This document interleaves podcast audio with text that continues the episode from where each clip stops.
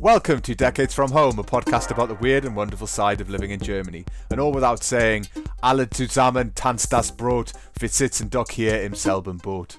I'm Nick Houghton of 40%German.com and I'm joined by my co-host Simon Maddox. How are you, Simon? I'm doing, mate. That was a lovely bit of poetry. What, what, what a highbrow way to start the day. Oh yeah, I like a bit of bread-based lyricism.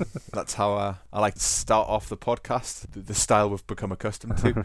no, it's a, a, a lyric from Bernd Das Brot rock song, or is it a rock song? It's a it's a novelty song. We're going to talk about this weird bread character later in the podcast. So I was just thinking. I was trying to think. It's really hard to think of ideas for this every day. I'm like, as part of my brain's just going, what should I say at the start of the podcast? It's taken up a lot, lot more space than I expected it to. Anyway, how are Yeah, you? yeah.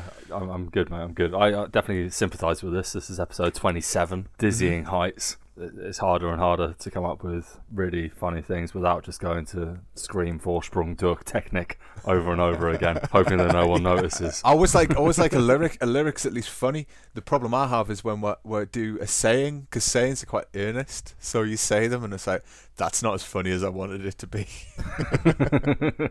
I got some good news for you. What's that, mate? The mask mandate has been removed in Augsburg, so you can now wander around the city streets without having to wear a mask. Everywhere. No, you got you got to wear them when you go in the shop, but you no longer have to wear the FFP2 masks as you walk through the streets, which is great because I was Okay. walking through the other day. It was quite hot just before the public holiday, and I was mm-hmm. like, I'm not going to be able to handle this in 35 degree weather. I didn't realise I was walking down the street and no one was wearing masks, so the Querdenken have taken over. But now it turns out that, that that yeah, the mask mandate's gone. I'm not sure if it's the same in Nuremberg. I don't know, to be honest. Like, I, I got messages the other day about Bavaria removing its its emergency restrictions, so that as of Monday, with an incidence under 50, 10 people from as many households as you like can get together for the first time. And so, yeah, the, the light at the end of the tunnel is, is shining ever brighter. I'm not sure if I'm ready to walk through the streets of Nuremberg without a mask on, but Yeah. I live in the suburbs now, so I can just walk the streets where nobody is. I had a moment on Thursday. I've actually it was more Wednesday night, just before the public holiday, and I was like, I really want to go get like really catatonically drunk. I don't know why. Like I just really felt like this need. I was like, I really need to drink like ten pints and eat a kebab. And my wife and my daughter all were uh, away, so it was just me on my own. Nothing more depressive than being a shit-faced drunk on your own. I was like, oh, there must be a way of making this okay. Where I obviously can't. Call, everyone I know is pretty much on holiday or in Nuremberg. So I was like, well, it must be something I can do. So I went on a on a tour around Augsburg, but buying beers from like kebab shops and so like Normas and stuff. Like it's amazing. I went on a proper session and just wandering around drinking beers, and everywhere I stopped, pretty much served beer. Or like could buy bottles of beer at cafes and stuff. So when I fancied a beer, I just had one. I don't haven't even told my wife about my adventure, but like I just got, just got really got really drunk. Came home, I came home and then had a couple of gins and then I fell asleep. that's, that's quality, yeah. mate. It was really good. It was a really good way of spending the day. Total waste, but yeah, I felt like I'd really maximised the amount of fun I could have on my own on a public holiday. That's really good. Yeah, we spent the public holiday installing our old kitchen into our cellar. Oh yeah, you sent us a picture. It looks So amazing. now we have a little party keller. I feel very grown up. I have two ovens. like you're gonna be finding reasons to use them, like for no, like I, I'll just make some popcorn. We don't want any popcorn. I'll just make some. You know, I can. I can just make some. well, th- to be fair, the, the oven in the cellar isn't installed. Like it doesn't have Mm. any power, so it's purely an ornamental oven. But I guess if I need to keep something warm, I can put it in there. It will keep it warm. I guess. Mm. Yeah. But yeah, it's it's, a, it's an ornamental oven, and if there's anything more middle class than that, It's quite German, actually. I remember the first time I came here and, and went over to someone's house, and he had like a Mhm. bar in his basement. Like it's quite a thing, and, and he had a, an oven as well. So he like would come back from a night out and he'd make pizzas in the Really? basement. wow. But yeah, it was a good good idea. It stank. Don't get us wrong. Having pizzas in the basement. This is the issue. like Ve- ventilation is a problem. Uh, we got a tiny Yeah. little window that sort of half opens out. Exactly. I've got a fan in there, and I'm hoping that's going to be the remedy. But yeah, we'll see. We'll see what comes of it. It reminds me of those sorts of cellar bars that you saw in the 70s and 80s, like wood panel. Mhm. So yeah, I'm feeling pretty old school. It's quality. Like a rec room or a, like a Exactly, games room yeah. or something. Yeah, yeah. I'm gonna put down some like soft matting so uh, so we can like wrestle each other when we finally get to see each other again. I don't know what kind of basement you're planning on, on creating. Yeah, room two is, is under construction. room two, dungeon two, more like that's what it sounds like. But I was thinking one of the things I was thinking as I went on my adventure around Augsburg is it is it better to get drunk outside on your own, or is it better to get drunk inside on your own? And if I suppose if you have a kitchen downstairs, you can hide away and get and get drunk. Do I can understand that, but yeah, I was I, I couldn't quite work out. Are you like an indoor drinker? Can you hack it drinking indoors? Yeah, totally. I think coming from the UK and then experiencing the American approach to it, like being seen as drinking in public, people always assume the worst. And obviously in Germany, that's the total opposite. Time dependent, of course. If you get on the underground at like 10 in the morning and there's someone drinking a beer, you do sort of you can guess how their day is going Mm. from there. But to see someone out in a cafe drinking a beer at lunchtime or walking the street with a beer is, yeah, I, I find it quite a liberating thing to see. But I mean, yeah, German beer culture and, and street drinking is, is totally different. And it doesn't result in smashed bottles on the ground, which seems to be the result in the UK, or like cans being strewn asunder in, in a park or something. So, yeah, I, I probably prefer to drink at home because I feel less judged, because I am still a sensitive little wallflower that way. I did feel like there was a few people who were going, "Oh, this, this, who's this guy? Who's this guy drinking, drinking his Edelstoff?" You wearing your England shirt and your face painted with the George's Well, flag? I did shave my head, you know, and I got that face tattoo of the England flag. So I mean, there's that. But Yeah, when he's screaming two German bombers. really no, I just oh god, we're coming up for that season, aren't we? Uh, no, I, I was just Yeah. I, I don't know. I, I I think most people it was fine, but I'm I'm a good drunk, so I don't fall over and get like I wasn't totally smashed. Six or seven bottles, it was good.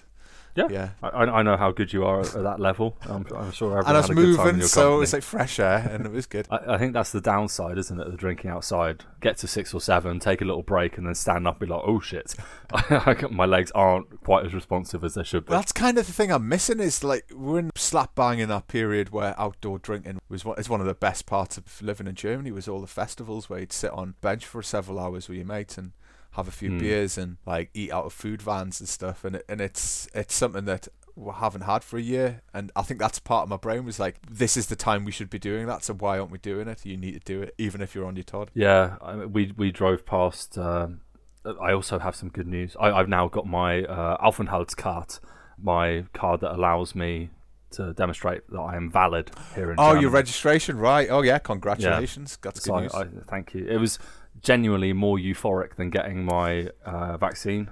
Like I, I felt so relieved yeah to know that I'm not going to get deported. Like I'm safe. Like it's all taken care of. That's a huge relief. But on the way to pick that up, we drove past Dokuzentrum, and of course next to Dokuzentrum in Nuremberg is where they have the Volksfest, Mm-hmm. uh, and they've still got the big 100 meter long sign saying Nuremberger Volksfest, and there was nothing behind it, and that made me really sad. Uh, as you Oh, say, this is the season. And we got no Volksfest, we got no Burggraben in Nuremberg, which is by far my favourite. Um, no public yeah, it's, for it's the really football so it's all a bit sort of muted, but yeah. ah, we're getting there. But no, no masks in the city centre. That's a start.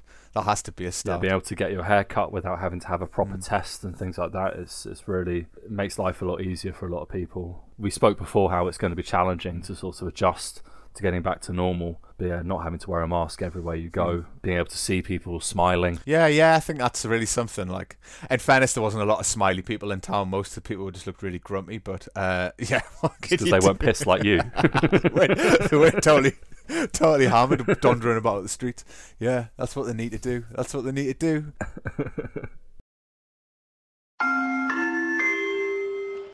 Hi, Future Nick here. For some reason, my mic decided to sabotage this section of the pod. It's always the ones you least suspect, am I right? Anyway, I hope this doesn't spoil this section too much. It magically corrects itself towards the end, so please bear with us. Anyway, I better go. I have to deal with the horrific zombie infest. Well, I'll not go into it. I wouldn't want to spoil the future for you. Cheers! Sometimes I forget I live in Germany. This may seem odd, but it happens at least once a month. When I first came to Germany, I'd be constantly reminded that I was living in a different country. Large differences were all around me, such as speaking German or driving on a different side of the road. Now these things are quite normal, and perhaps too relaxed, but it's been over a decade after all. This tends to make me revert to the factory setting mentality. So when you say factory default, factory setting, for you is that English or Geordie? Uh, what does that even entail? Is this like lizard brain stuff? I guess I guess it's English, but it could just be. I mean, I suppose if I wait long enough, I'll just revert back to pronouncing things without any T's and being quite Geordie about stuff. I think it's when I'm more. It doesn't doesn't happen as much now. I'm a bit more aware. I don't wear headphones as much. I think when you've got a head a headphones on and you're walking around, you could be in any country pretty much if you're in Europe. You're not really Mhm. paying attention if you live here long enough. I've only once like t- take my headphones off and said something like "I'll read" to someone. I think I said that to someone. I said "I'll read." Someone I'd met in the street and you could see they were like, "What does that even mean?" but like sometimes I would just take my headphones out and start talking in English, and it would be four words in, and I'd be like, "Oh, like I'm speaking English." Uh, do you not? Do you not have like a default setting? Yeah, I'm, I'm not sure. Like, I mean, it's interesting for sure because obviously our backgrounds are very, very different uh, about the dynamic between us. But I mean, yeah, I guess my, my default, I end up going to like Victorian Englishman, where I'm just like hyper apologetic uh, and super formal out of nowhere. We were doing something the other day, like moving stuff around after the move, uh, and I'd got in my wife's way, and I'm just like, oh, sorry. And she was like, do you need me to say sorry to you every time I'm in your way? And I'm like, you realize this is just my default. Like, I'm just saying this. Like, I have no control over the fact that I'm yeah. apologizing to you right now. And I'm sorry about that. so I think that's my default, just apologizing. Unnecessary indirectness. I think that happens. You can just lapse Hmm. into that really quickly, where you you're being indirect and you can't actually work out why. Maybe you think it's because you're being polite, or maybe you're just Hmm. not paying attention. But someone will ask us something, and I'll give a really non-specific British answer, and then have to stop myself and go, "Wait, that that makes no sense." What I've just said. Yes, I would love a sandwich. I, like, would like a cup of tea? I won't. I wouldn't say no. And you're like, what the fuck does that mean? Well, you got people just mystified about what you're saying. There have there have been occasions when I've walked into a shop and instinctively spoken in English, for instance, which is generally not so bad, but can create initial confusion and a little embarrassment. What often reminds me where I am are the small differences I see walking around, such as family in their oft maligned by us here at Decades from Home, the ready for the outdoors order, matching Jack Wolfskin jackets, a bakery, or walking past a, a shop selling Trachten. How, what do you feel about Trachten? Do you do you feel that's like it is very German, right? Oh, it's very Bavarian. It is hyper Bavarian. So yeah, when we say Trachten, this is the term for the traditional Bavarian clothing for men and for women. Uh, so lederhosen for the men and a dirndl for the ladies. When I see people wearing it, I'm, I'm kind of struck by the sort of dichotomy of like I, I have massive respect for for people being able to wear it, especially the men, because I think the the female Trachten, the dirndl, like it's a very flattering look. I think almost every woman looks really fantastic in a dirndl, and it's definitely designed to be as flattering as possible. Whereas lederhosen and like the socks and all that kind of stuff, it's it doesn't really look that good. I understand there's history and legacy and all those kinds of things to it, but I'm just kind of struck by like, yeah, boy, bravo, like. I don't think I could do that, but it's that it's that weird thing where you go to an event and you're one of the only people not wearing it, and then you feel out of place uh, then I'm a little bit jealous. But I've, I've never, I haven't gone that far yet. I think because my wife not being from Bavaria, like there's no connection for her uh, to it, so it's never really been the topic for discussion. But I think, yeah, I, I'd be up for it now. I, I wouldn't mind. I quite like those calf socks. Like I, I don't never noticed I had chili calves, but maybe maybe it would be a life changer. So dirndls are like really flattering, but I think they they have like corsets in them, which means I think they have like their bone, they're like got bones in them Yeah. or like sticks in them to hold them in place, which I've heard. Sticks. Yeah, I mean they call them whalebone, right? But I don't think it's still whalebone unless there's something not. Really, really really wrong with the. Uh, they're not a barrel of laughs for for women who are wearing them, and I find that like lederhosen are functional. Surely, like that's the point of them for like climbing Hmm. up mountains. Like they're not like there's a lot of thigh. that's all I can think about when I think of when I think of lederhosen. It's like that's a lot. There's a lot of thigh. There's like breech style ones that you can have which are a bit longer. I think I would I'd look quite fetching in a in a pair of those like leather breeches. Well, I mean, I, I think this is my issue with them. But the school I went to had one of the most bizarre school uniforms in the world. I, I would say. Whenever I meet someone, they're like, "Oh yeah, my school uniform was bad as well." It's like, no, it wasn't. Shut up. I'm going to win this argument because I did have to wear breeches uh, until I was 18. Yeah, yeah. And so I, there's a part of me that's kind of I haven't felt that nostalgia uh, for a knee length trouser just yet. And I'm sure the trauma of boarding school would come rushing over me. Listening back to like the podcast is about five or six six things that you just refuse to do because of bored. Like uh, eating, uh, was it baked beans was one of them, and I think Yeah. was it custard creams. Yep. like and now and now lederhosen. I tell you, man, that boarding school's got a lot to answer for. I mean, it made me the man I am today, but it, that, that man is also full of foibles and issues. Aren't we all? Aren't we all, brother? Don't you worry. Having to spend so much time in the house recently has, has only made the situation worse. But even here, there are some small differences to be found all around. First up, light switches. Hmm? I've never understood why German homes have bigger light switches, to be honest. I find it a little unnerving. How big is big enough? I'm sure there is a logical, boring answer to the perplexing issue. Perhaps Germans on average have bigger hands. I can't say that I've noticed. In comparison to the UK or the US light switches, the German variety are massive, but unsurprisingly, they are very useful. How so? How are, how are they so useful? Well, here's some stuff that you need to learn. As the designated carrier of all heavy objects in my household, I often find myself carrying unwieldy items at all times of the day and night. Sometimes even now my daughter, who is only getting heavier. Love that girl, but she's only getting bigger. Uh, looking for a light switch in Germany is a simple matter of mashing an elbow, shoulder, or well-aimed foot at the wall. Chances are high you'll find success. Nine times out of ten, whatever parts of my body I'm flailing connects with the light switch, though I do have a larger than average limbs, so maybe the stats trail off a bit for other body types. Try such a laissez faire swing a limb approach in Britain, and you're liable to puncture a hole through the plasterboard, if way off, and could actually end up bleeding with the positively sharp edges of a British switch if you hit the target. None of the lovely rounded Germanness corners that you find with German light switches. They are definitely safer, that's for sure. But why they're they bigger? I still don't know, and I've been here for ten years. I've no idea why. Like I thought, is it AC, DC, current? I don't know. It, it can't be anything to do with the actual current or the, the, the circuit itself. I think it's just it's ease. The UK, they, we, I think I, I like our switches. They're a little center point of that square, and the US, they have the, the little sort of little pinky finger sticking out the wall. You have to like actually flick. I prefer the US switches. I know they look a bit old-fashioned, but they're more mm-hmm. satisfying to turn on. Think satisfaction's a, a big thing. I, I don't enjoy hitting a German switch as much as I do an English one. Just the big topics here on Decades from Home this week. I know too, right? The the not the most satisfying aspect of switches, but the uh, yeah. I mean, it's one of those things where if you're just putting around your house and you're not really listening to the radio and you've got no overtly German things happening, it could be you could just sort of zone out and forget where you are to a certain extent. The light switches will always draw us back. I, d- I do have a new favourite switch in my house. though. I've, I've got a, a, a heating emergency switch, and it is oh, it's it's a glorious like you got to like pull it down and it clunks into place. It oh, is Oh, that's nice. so Satisfying. satisfying. A little orange light turns off as well when you do it. It's like oh yeah, tell me I've done it. I've got yeah. I like I like a bit of a haptic response. No, I don't have any of that uh, action here. I've just got bog standard giant light switches. I've got lots of light switches, and and we're moving out soon. And only now have I worked out which switch is which.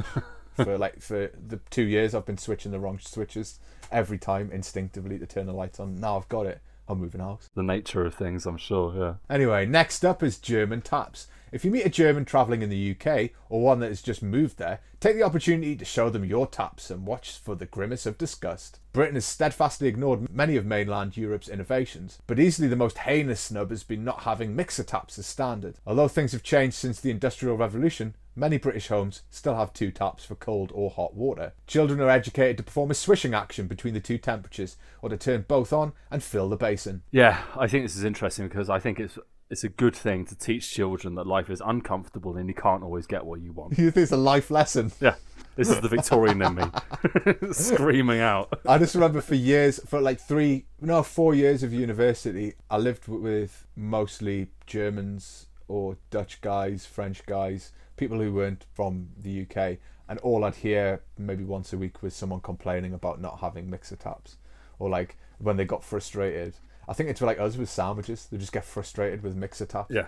I mean, most modern houses have them, I think, but you still, if you're buying a terraced house or you're buying an older house, they'll just have separate taps. It's just part of the way of it. I mean, even some motorway service Yeah. stations will still have the two taps, and you do see just people like swishing their hands like like jelly arms from side to side.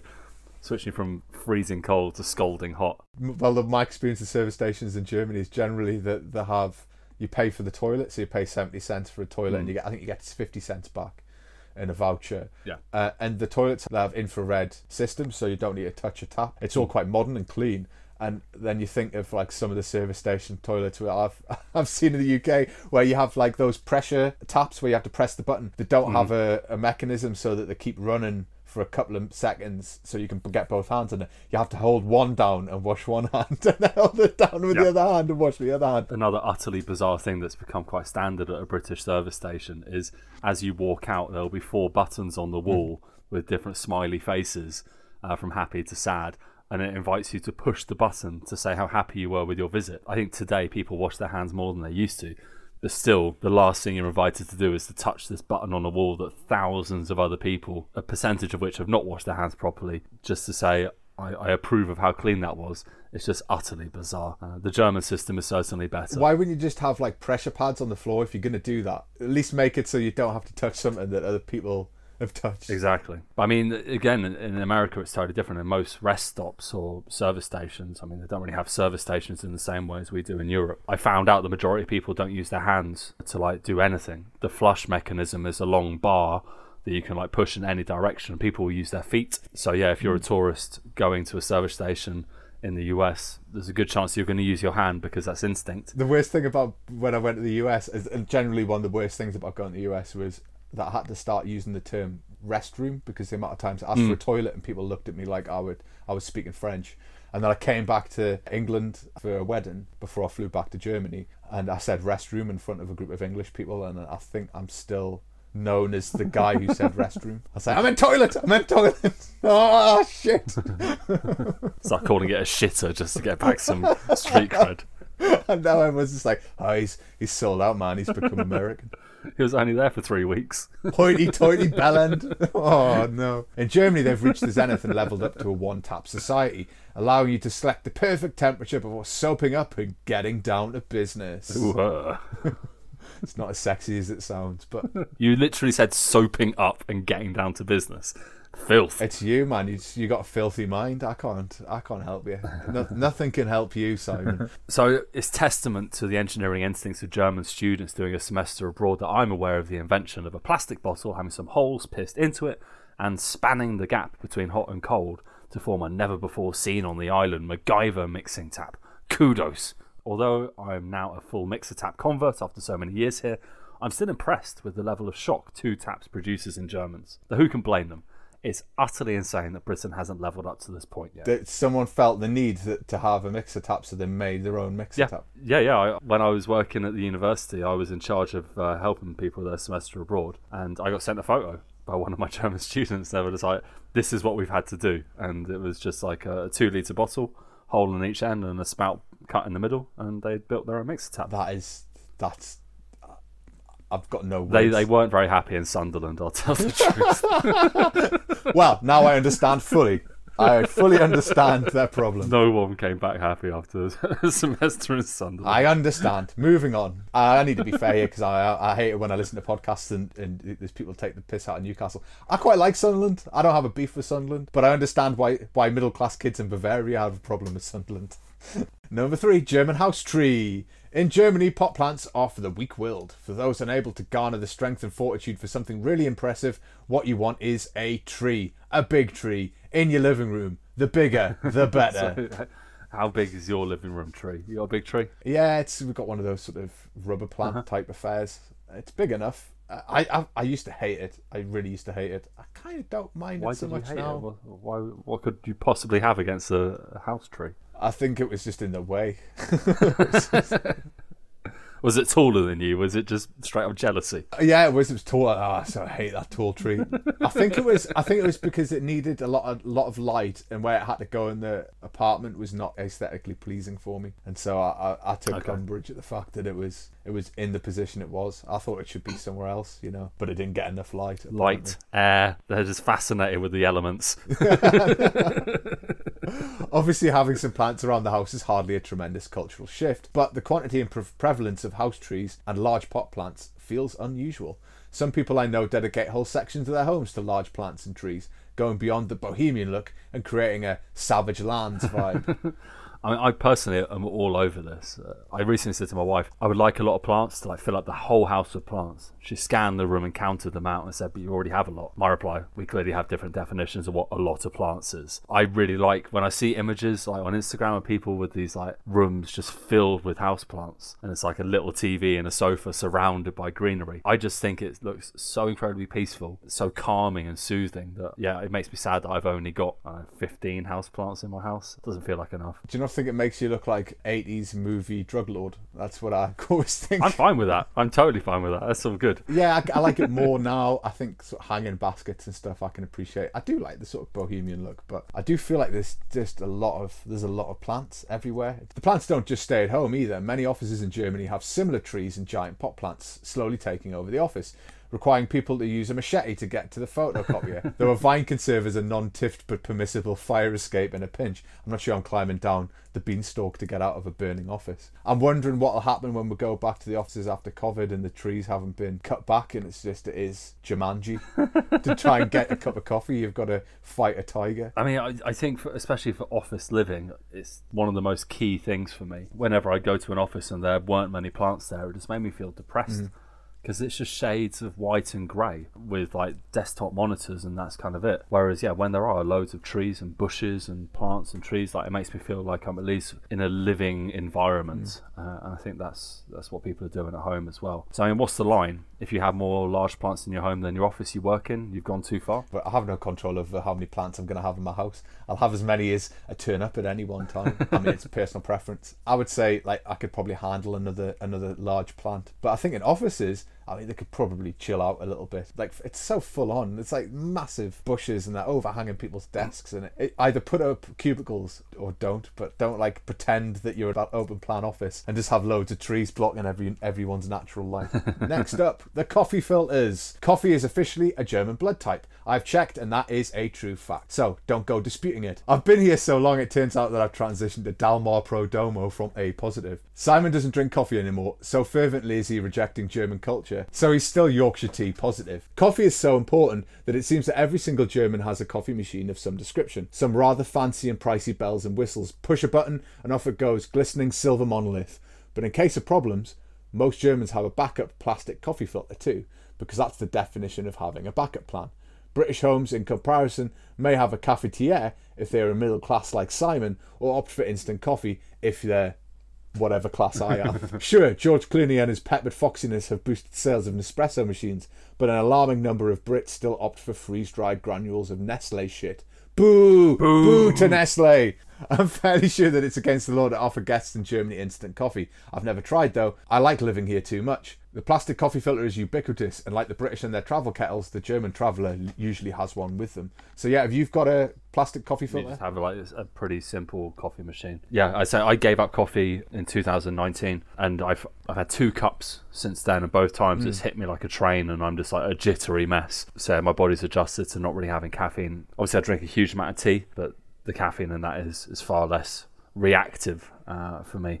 I don't see us investing 300 euros in some fancy silver monolith. As cool as they look, it's not really my jam anymore. When you see someone who's got like a thousand euro coffee machine, that's a bit extreme. Like, um, I'm not really in that. I've seen someone with one of those por- like a porcelain coffee filter, so the coffee filter that sits on top of the, the mm-hmm. cup or the pot you're putting on. But I'd never seen one of those plastic cup style filters until I went to university and met my wife. I'd never seen one before. They were totally alien to me. Yeah, we had them at my pub because we hated anyone that ordered coffee because we were a bunch of alcoholics.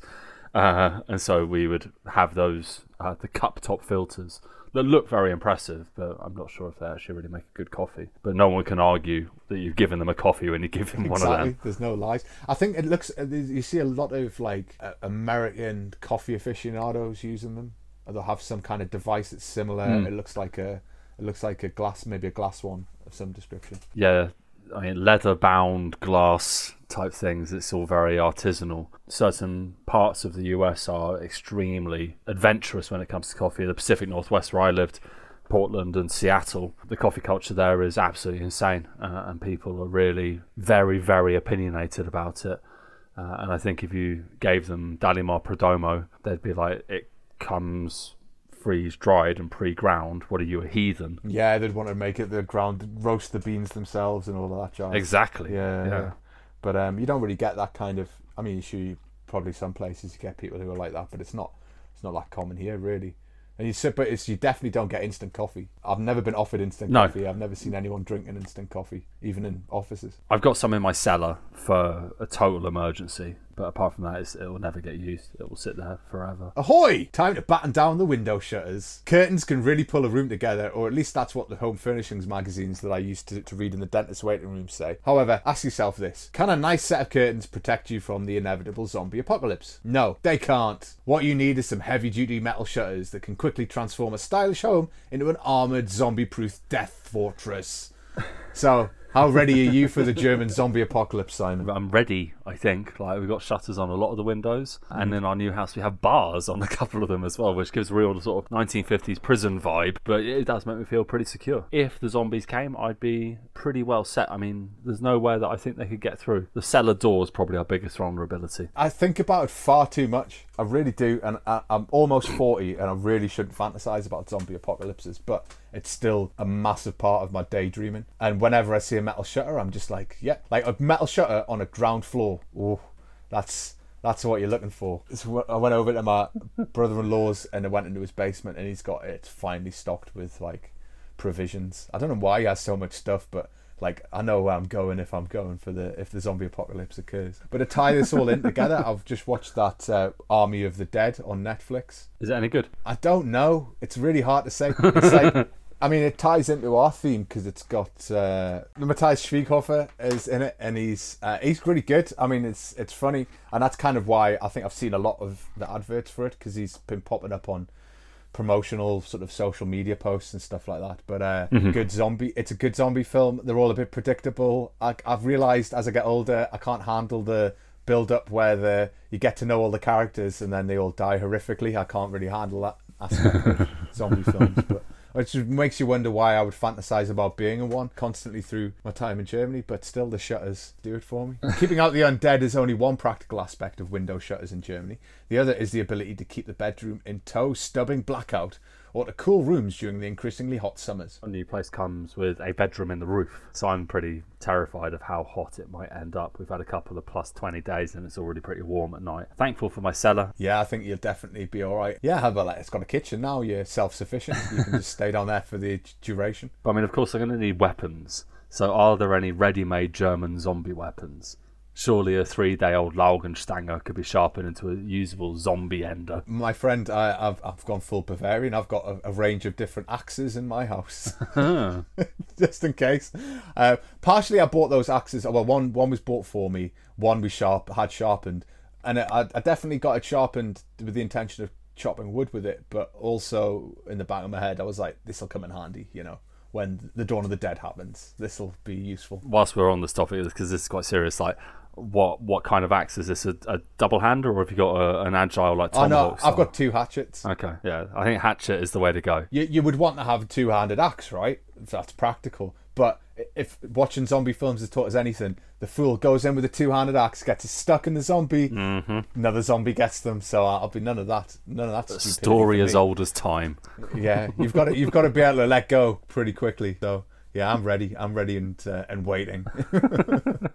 So are these axes now by the side of your bed, ready to go? I think that would be a step too far for my wife. I think she would begin to ask questions if I started keeping an axe next to my bed. I got interesting legal advice before I went to university from my mum, who's a trained lawyer, because obviously, yeah, security is an issue, and a lot of people want to sleep with with something near their bed for the event of a break-in. And my mum told me that the, the only good thing to have is a roll of wallpaper. I don't know if it applies in Germany as well, but in the UK, a roll of wallpaper cannot be conceived as a, uh, cannot be construed as a weapon, whereas a baseball bat or a golf club, if you hit an intruder one of those, you are committing a crime. Whereas wallpaper is safe to hit anyone with. So yeah, that's my hot UK legal tip. Knock your burglar with some wallpaper. It would hurt. Like yeah, it would totally. Or anyone. Doesn't have to be a Oh, burglar. Oh, I, I didn't realise it was a free use situation. Fair enough. Off I go. Uh, okay.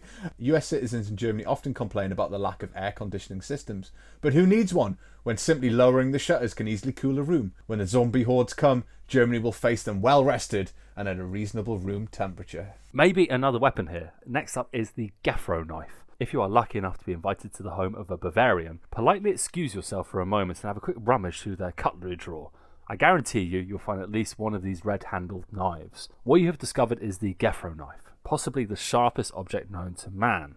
The Gefro knife is usually given away as a free gift by the Gefro Mail Order Soup and Sauce Company with orders over a certain price. Sometimes they come in the mail, meaning any letter from Gefro should be opened very carefully. They are incredibly sharp, and the serrated edge can make short work of the thickest loaf of bread and the most hardy of vegetables. I'm adamant it's the sharpest object in like existence. I don't think lasers are as sharp as the Gefro knife. I think you can cut a laser with a Gefro knife. I'm, I'm convinced. The amount of cuts I've had on my fingers, and they're like vicious. If you if you slip with one of those, nah, it's game over. You're not having a good day. Yeah, I serrated blades. I, I don't like. I only use them for bread because I, I hate the cuts you get with them. Like a good kitchen knife I'll, I'll take one of those super fine paper cuts, but when it savages you with the serrated edge, yeah, it's really unpleasant. I've got a scar on my finger from it. Another indication of how thoroughly middle class I am. The only scar I have in my hand from a knife is from a prosciutto knife. of course it is. Of course it is. I was just having a little bit of prosciutto and I slipped. yeah, that's exactly what happened. I was, I was home on my own. I, one of the first times we left on my own. And for Christmas, my mum had been given a leg of prosciutto by her boss and I, I fucking love prosciutto. So I'd been at school for a few weeks, and I came back uh, for the weekend, and Mum was away. The prosciutto had hardened a little bit on top, so I put it in the rack, sliced through, and had to like give it a little bit, and just went straight through into my thumb, uh, the top knuckle, and split it wide open. And yeah, it was a it was a nasty cut, see the bone and everything. And I was like, okay, I'm on my own. I'll just wrap it and I'll be fine. And then I started feeling dizzy, and then I nearly fell over. I was like, okay, this is really not good. So I went to my neighbour uh, who lived downstairs from us and showed her the wound, and she was like, okay, hospital. and my mum didn't trust me with a knife or on my own for a few years. Too right. In case you're wondering, I did eat the. Of course you did. I mean, in, fa- in fairness, I don't think mail order soup is any less middle class than than getting a, a leg of, of, of, of quality meat or something. You know, it's. Uh, So if I gave you a Gefro knife and a three-day-old Laugenstange, how many days do you think you could last against a Oh, zombie like I wouldn't need. Well, I guess I'd sharpen the Laugenstange. That would be a start. But I reckon, I reckon that's the start. That's the start of my endless quest to save humanity from the zombie hordes. Like uh, you give me a Gefro knife, you've basically given me a tactical nuclear weapon right there. I'm ready for anything. Especially if it involves cutting. From window shutters to the windows themselves, most new arrivals will at some point mention German windows. It might be a strange topic to bring up, but these humble windows are a marvel of engineering. Don't take my word for it though. Just ask Angela Merkel. When asked about what Germany meant to her, Merkel cited her airtight windows. German windows are not only very secure, they open in two different ways to ensure that Germans can both enjoy a cool breeze while also complaining about the cool breeze. It's a win-win. I honestly think that answer from Merkel was her like she couldn't think of anything to say, and then she just came out with that, and it's, it's tagged to her for the. I've heard it so many times referenced that she said that German windows were one of her favourite things.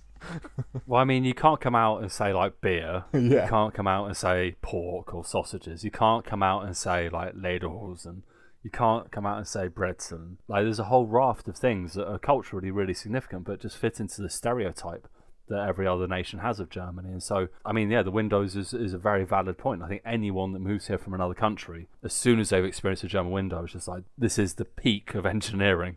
And it's not going to get any better than this. I think we're the only people who've moved to Germany from somewhere else who haven't made a YouTube video about German windows. Like, Yeah, go there are a on YouTube, there's loads of people just going, "Look at the windows! Look at how they open!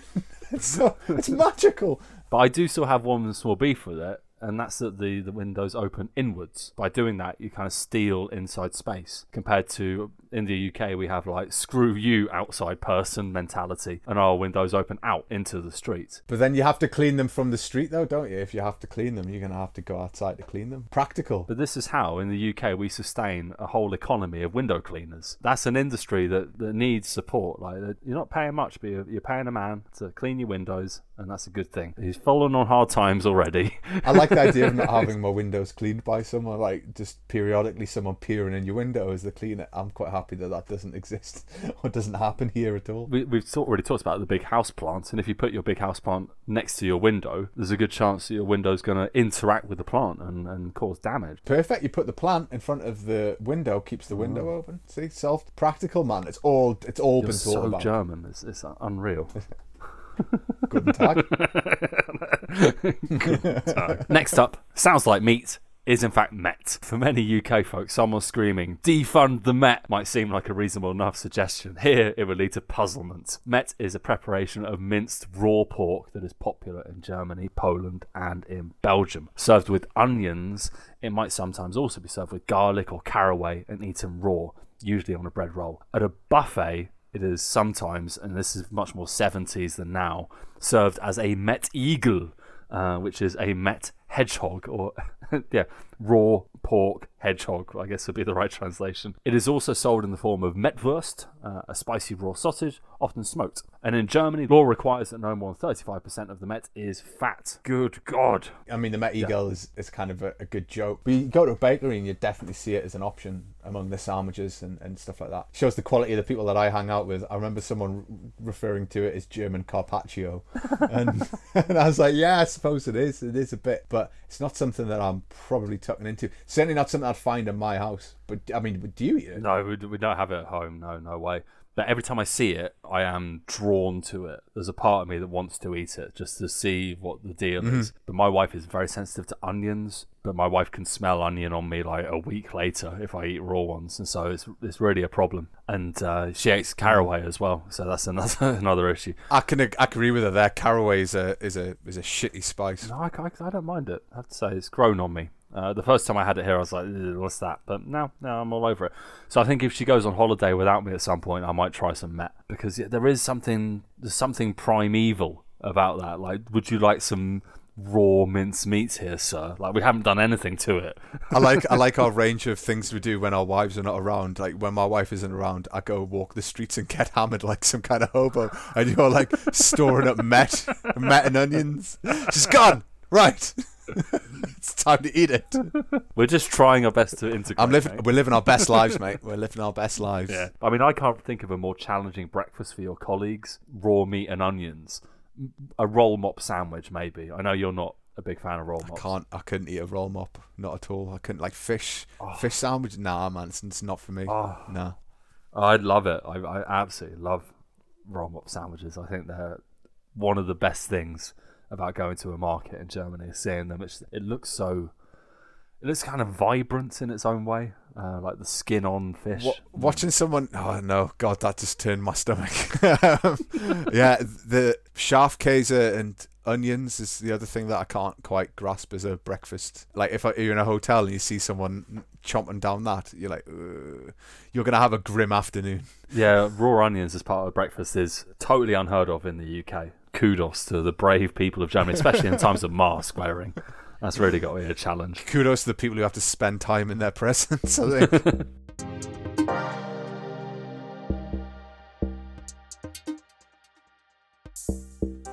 Okay, next up, one of the most iconic kids' TV characters of the past 20 years is a depressed, personified loaf of bread. That's right, and wonderfully, he is called Bernd das Brot. Get it? Burnt the Brot. Amazing. uh, uh, So Bernd is a depressed, grumpy, curmudgeonly, constantly bad-tempered, surly, fatalistic, melancholic loaf of Pullman bread, speaking in a deep, gloomy baritone. He is small, rectangular, and golden brown, with hands directly attached to his body, rings around his eyes, and thin-lipped mouth. He looks like a really unhealthy bit of bread come to life. A 20 smokes a day slice if ever I saw one. According to himself, he belongs to the species Brotus depressivus. Uh, his favourite activities include staring at the south wall at home, learning the pattern of his woodchip wall pattern by heart, reading his favourite magazine, The Desert and New, and enlarging his collection of the most boring railway tracks on video. Bernd sympathises firstly with himself. His favourite expression is mist, used in much the same way as the English crap. His other catchphrases are I would like to be left alone, I would like to leave this show, and my life is hell. Well, thank you for that, Germany. It's an existential crisis come to life. amazing. It's mind blowing that this is a kid's character that Yeah. kids have taken to their heart a depressed loaf of bread.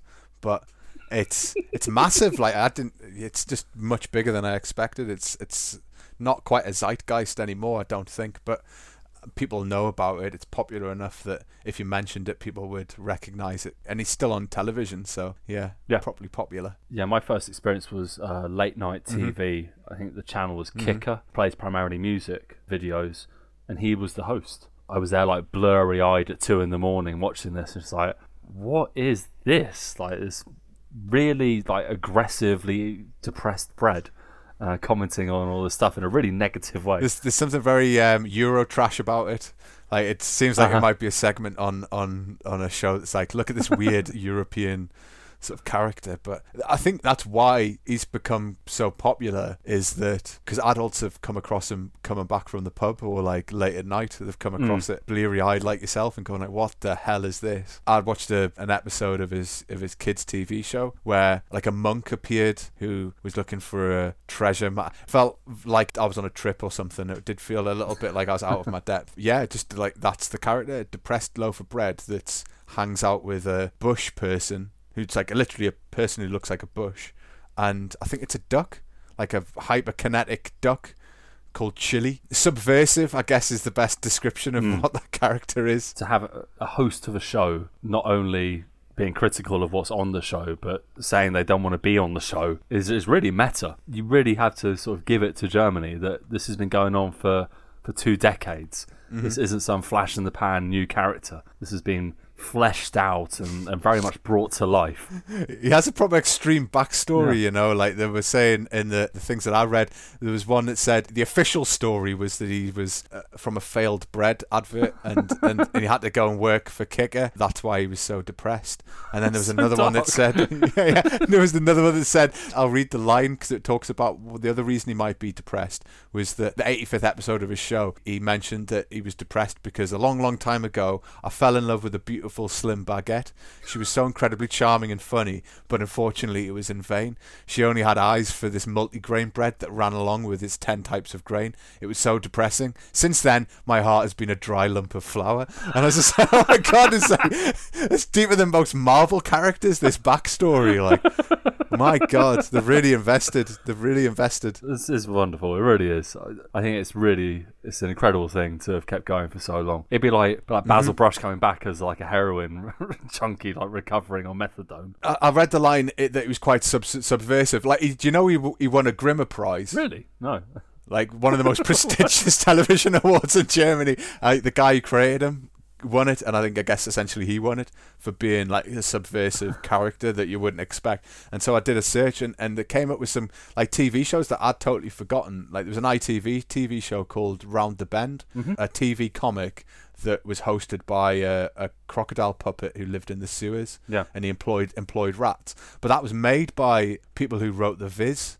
which Yeah. was like a underground it's not it's not so much an underground comic anymore it's basically like a, a lewd comic with like loads of swearing and it played on the idea of like kids comics but it was it was all the characters were like sid the sexist and Yeah. like all these like horrendous characters that you just didn't weren't rooting for but it looked like a kids comic.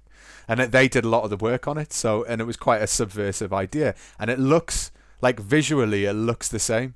Like you could like round the bend hasn't been on television since the early 90s but if you Mm. put the two together and you're like oh right there's there's a through line between this british show and and this thing but I mean, it seems now that there's so much protectionism when it comes to the characters on children's TV shows that have to be sort of safe and sterile.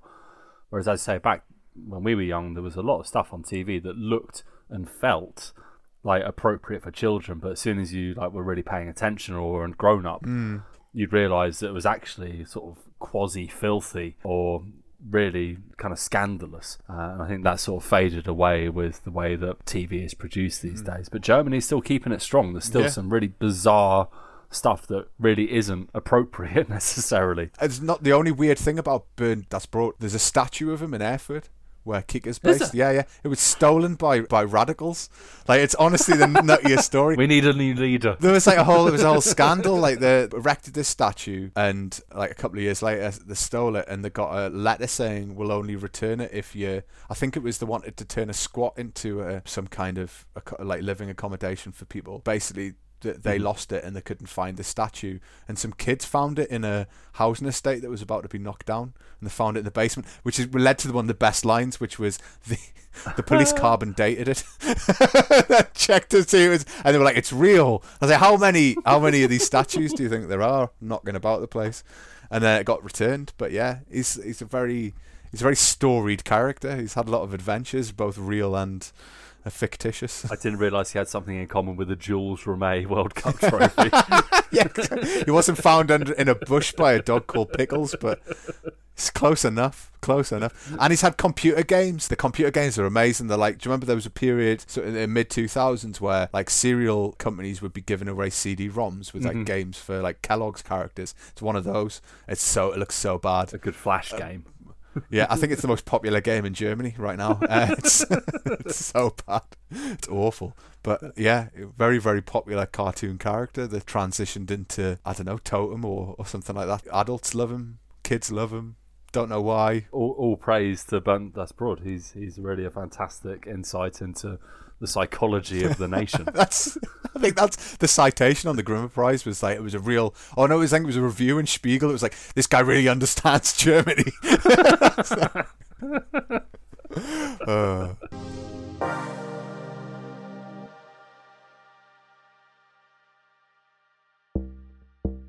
Good news is upon us, and from June onwards, it seems like we may be getting our first taste of freedom. woohoo! Uh, Nick's mentioned the mask mandate being dropped in Augsburg, and vaccine rollout's going pretty well. So, thanks to the dropping incidence numbers and those pretty pleasing vaccine numbers. What this means for a lot of us is that there are upcoming opportunities to party with our friends, subject to a Schnell test or a vaccine to be sure. With this light at the end of the tunnel peaking into view, we thought it might be interesting to look at the concept of partying like a German. We at Decades from Home have always maintained through this podcast and conversations with non Germans that there is more to Germany than Lederhosen, beer, and Wurst. Of course, there is. We have looked at many aspects of Germany in our attempt to prove that the stereotypical view we have of the Bundesrepublik Deutschland is too simplistic and frequently inaccurate, and to believe that only three things can define a nation, and to believe that only three things can define a nation is doing our Teutonic cousins a disservice. Tea, the Queen, beef. Shit. We've gone and done it for our home as well. Oh yeah. Germans are more than leather-clad beer swillers with pockets full of pretzel and tasty pork products. Of that, there is no doubt.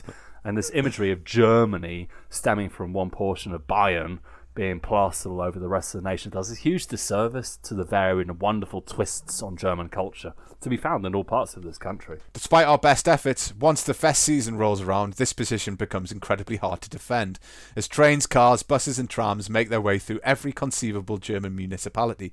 Packed with Germans heading to Festa, Germany becomes more stereotypically German, even if it is only temporary. It's hard to describe to anyone who's never been to one of the many German festa quite what it is like to be confronted by Roman bands of lederhosen clad men and dirndl wearing women. Yeah, it's true. A few years ago, when international travel was as simple as you like, we were at the Erlangen Bergkirchweih. My brother joined us for the first time, and it's the first time he'd ever been to a fest uh, of any kind. And there was just crowds of German party goers, people dressed in Trachten and uh, lederhosen and dirndls. And my brother basically summed up his experience quite succinctly, and he said, "They all look like Snow White." and I was like, "Who do?" And he's like, "The women. They all look like Snow White."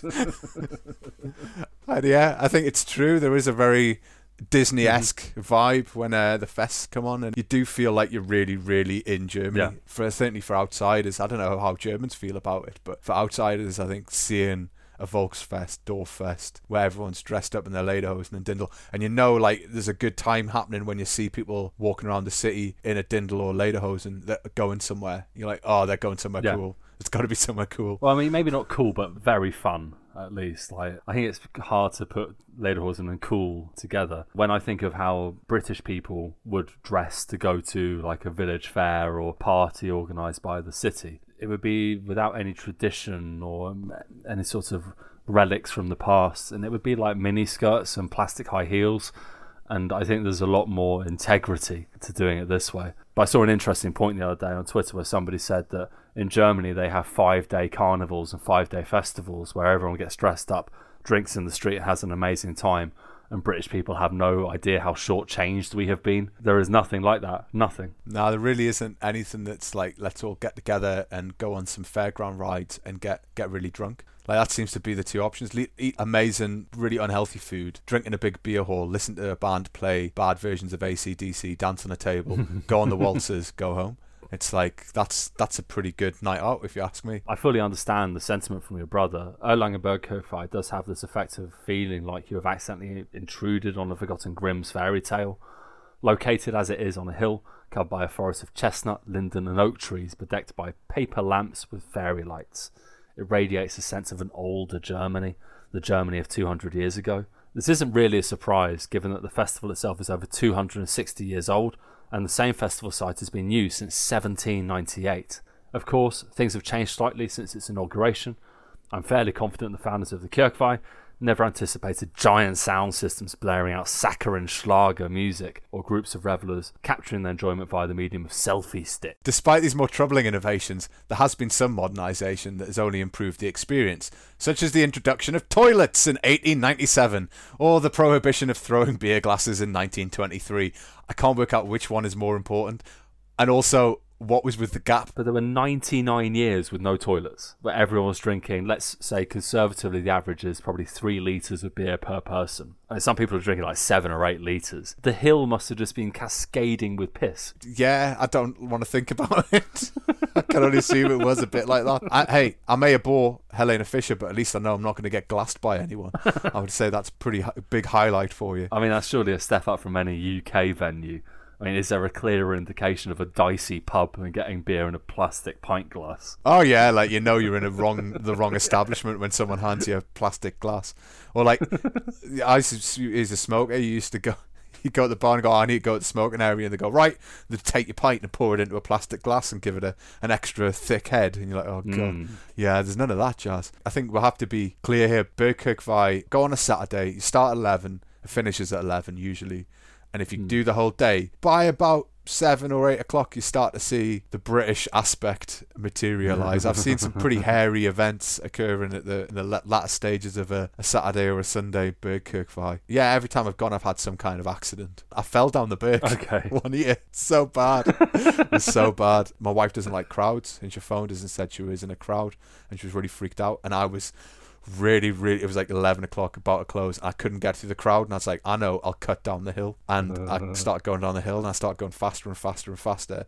And I was like, I'm gonna lose my feet here, and I literally uh, tripped. But I f- like, I felt like I was flying. I did feel like for like 10 seconds in the air, I was like, I'm flying, and I landed like on my hand, uh, which I used as a brake, and I had like stones embedded in my hand. Didn't feel it because I was totally drunk. And then I rolled over and I looked up, and it was there was six paramedics standing above us, and I'd f- like landed right in the first aid center, and they were like, "Don't move, don't move," and I was like, "It's okay." and I got up totally trying to say, "I've got to find my wife. I'm English," and then I just ran off, and then like I could, I looked behind them, and they were like, "No, you can't," and I was like, "Gone." I was away. I woke up in the morning and I just had had to pick little stones out of my hand with, with tweezers, and was my wife was not impressed with my my heroics. You were trying to help. What's, wrong? not, like, last thing you need, last thing you need is me tearing around the corner, blood pouring out of my hand, like looking like I've been pulled through a bush. Going, I'm here to help. I'm here to help you. yeah it's probably it can get very well. I guess I guess in that instance it was the British person bringing the uh, the the tone of the evening down. But I'm fairly sure there was others. It does sound like you suffering. were the problem in this situation. yeah, possibly. Possibly, I'm just mislabeling the poor the poor Bergkirchweih with my British antics. So, in spite of Nick being an absolute raging Englishman at these events, Bergkirchweih still has many traditional aspects. The family-owned beer cellars running under the hill initially used for storing beer in the summer months, continue to be used as temporary bars. The festival is always opened by the mayor, who has the honour of tapping the first barrel and pouring the first mass of beer, and the end of the fest is still marked by the funeral like burial of the last keg of beer on the final day. Tradition is at the heart of many of the festa throughout Bavaria and Germany as a whole, although many would be hard pressed to explain the origins of the local celebrations. They're still incredibly well attended, with the small Dorffeste seeing whole villages in attendance. Yeah, it is something seeing a whole village of people eating schnitzel and drinking beer, listening to blas music. Like blas music is the, I guess, what what do they call it? Umpa, I guess we we call it in English. Yeah. It's uh, the umpa bands, but uh, that is impressive, uh, and I think uh, I don't know if all other fests have this kind of solemn ending. I think it's it's only really Bergkirchweih that buries the the keg in a solemn sort of sign at the end of the fest. You imagine like a lot of these sort of fests have some kind of traditional opening closing ceremonies. Yeah, it feels like an overreaction, but we'll, we'll let, them, let them do it. Of course, we know from previous episodes that Oktoberfest is cancelled again this year in Munich, a tragedy in the eyes of many who view it as the most important event in the calendar. What the alternate in Dubai is not going to achieve is the dimming of the general belief that most famous of all the festa has become too commercialised. We would argue that to really find the true German festa experience, visitors must make their way to the towns and villages of Germany. That's where the real stuff is. Yeah, it's these proper Festa, the blast music, as Nick mentioned, possibly mm-hmm. played by multiple generations of the same family, can be heard, and the exceptionally strong fest beer can be drunk for more than affordable prices. At this point, I will sound a note of caution. When you find a Massa beer for only seven fifty, this is not a challenge.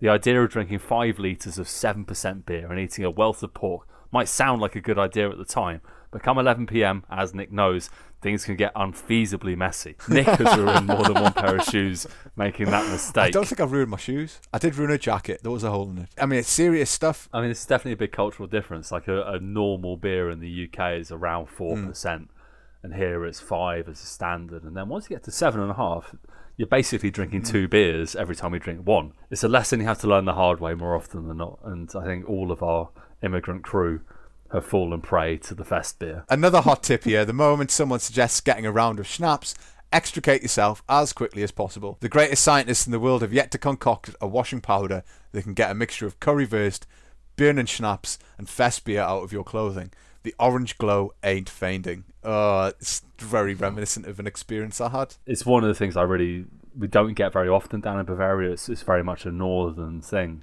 uh, here in Germany, but I, I love a currywurst. I'm always a little disappointed when they say, "Do you want it hot?" And I'm like, "Yeah, give it to me hot." And then you get it, and it's like a, a mild korma.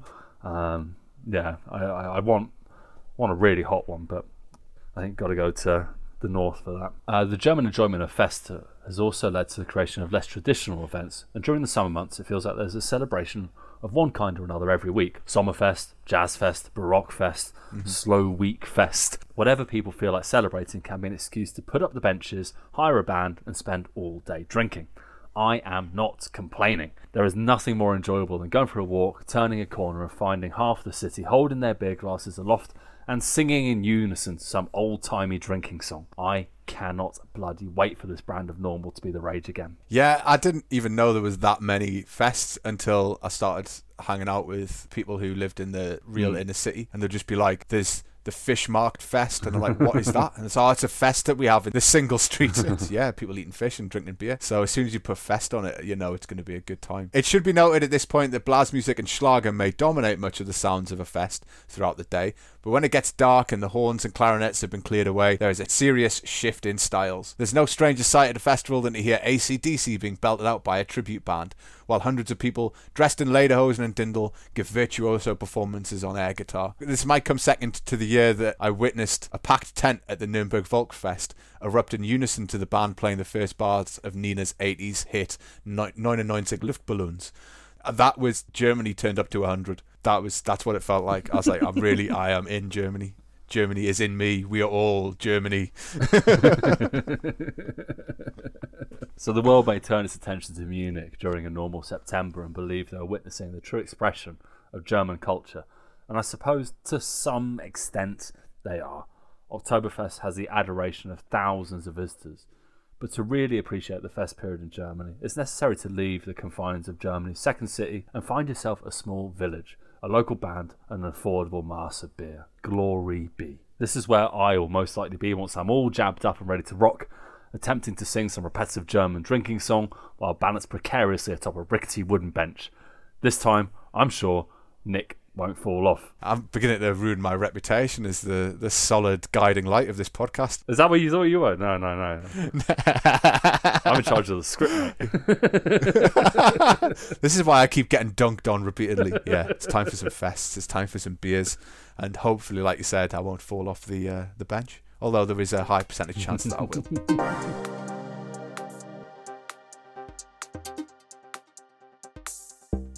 Sehr geehrte Damen und Herren, vielen Dank, dass Sie den Podcast angehört haben. Before we leave your ears for another week, I want to thank Karen, Maurizio, Dilly, and Lady Blackadder for sharing the podcast. Vielen Dank. You are all superstars. As ever, if you have any questions, feedback, or maybe an article or topic you'd like us to cover, you can tweet Simon on at Decades From Home, and you can tweet me at 40% German. You can also get us on 40% German at gmail.com. If you haven't had. uh, if you have time, take a look at 40%German.com. Weekly articles are up every Saturday. All that's left to say is thanks and bis zum nächsten Mal. Cheers!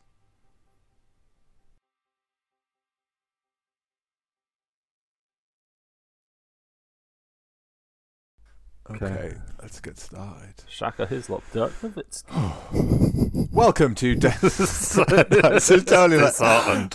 here, here, here we go again. Um, yeah. I just need to exhale. That was all. Um, try such a laissez- laissez-faire swing a limb approach in Britain, and you're liable to puncture a hole through the plasterboard. If way Oh, off, sorry, laissez-faire. I is t- pronunciation. fuck you with your French pronunciation.